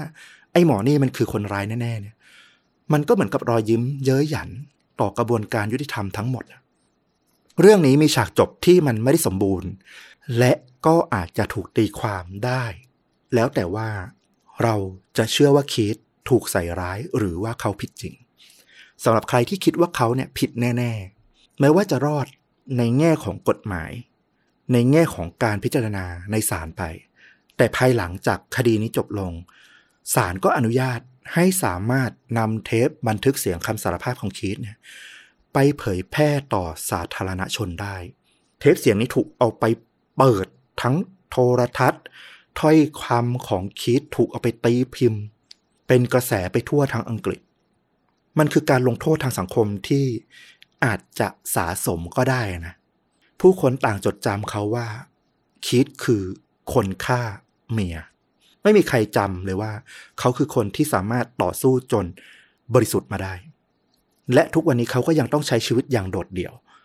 โดยที่ยังกอดความมั่นใจเอาไว้ว่าเขาไม่ได้ฆ่าใคร มีแต่ตัวเขาเองที่เชื่อ และที่สำคัญตำรวจเองก็ยังไม่ได้ปิดคดีของแพท เพียงแต่รอว่าวันหนึ่งหากมีหลักฐาน ที่มันชัดเจนขึ้น มีวิธีการเก็บหลักฐานที่มันล้ำหน้าขึ้น มันก็อาจจะพอจะตอบอะไรได้มากกว่านี้ ขณะที่ใครมองอีกด้านหนึ่งคิดว่าคีตเนี่ยก็เป็นผู้ชายธรรมดาที่มีความไม่พอใจ ต่อตำรวจ มีความแปลกๆ เป็นคนลักสันโดษ เข้ากับคนอื่นไม่ได้จนถูกคนอื่น มองเหยียดมองประนามไป ตีตาไปแล้วว่าคนคนนี้เป็นคนไม่ดี คีตก็ยังออกไปหาสื่อต่างๆ ทั้งโทรทัศน์และก็หนังสือพิมพ์ นับตั้งแต่วันที่เขาออกจากคุกมา ไปบอกเล่าเรื่องราวในแง่ในแง่มุมของเขา เพื่อบอกว่าคำสารภาพที่มันเกิดขึ้นนั้น มันเป็นสิ่งที่ไม่จริง แม้ว่า ทั้งสังคม คนส่วนใหญ่ในสังคมก็ยังจะเชื่ออยู่ลึกๆว่า เขาน่าจะทำผิดบางอย่างแน่นอน มองในแง่นี้คีดก็น่าสงสารเหมือนกัน แต่คีดก็ยังทำได้เพียงแค่รักษาความรู้สึกของพวกลูกๆกันพวกเด็กๆ ออกไปจากชื่อเสียงที่ไม่ดีของเขาเอง แล้วก็รอว่าในอนาคตถ้ามันมีการพิสูจน์หลักฐาน มีความก้าวหน้า มีอะไรที่มันยืนยันได้จริง ๆ ว่าเขาบริสุทธิ์จริง ๆ หรือบางทีวันหนึ่งข้างหน้า แพท อาจจะกลับมาหาเขาก็ได้ เขาก็รอวันนั้นอยู่เหมือนกัน ความจริงมันมีเพียงหนึ่งเดียว แต่บทสรุปในเรื่องนี้ มันไม่มีความจริง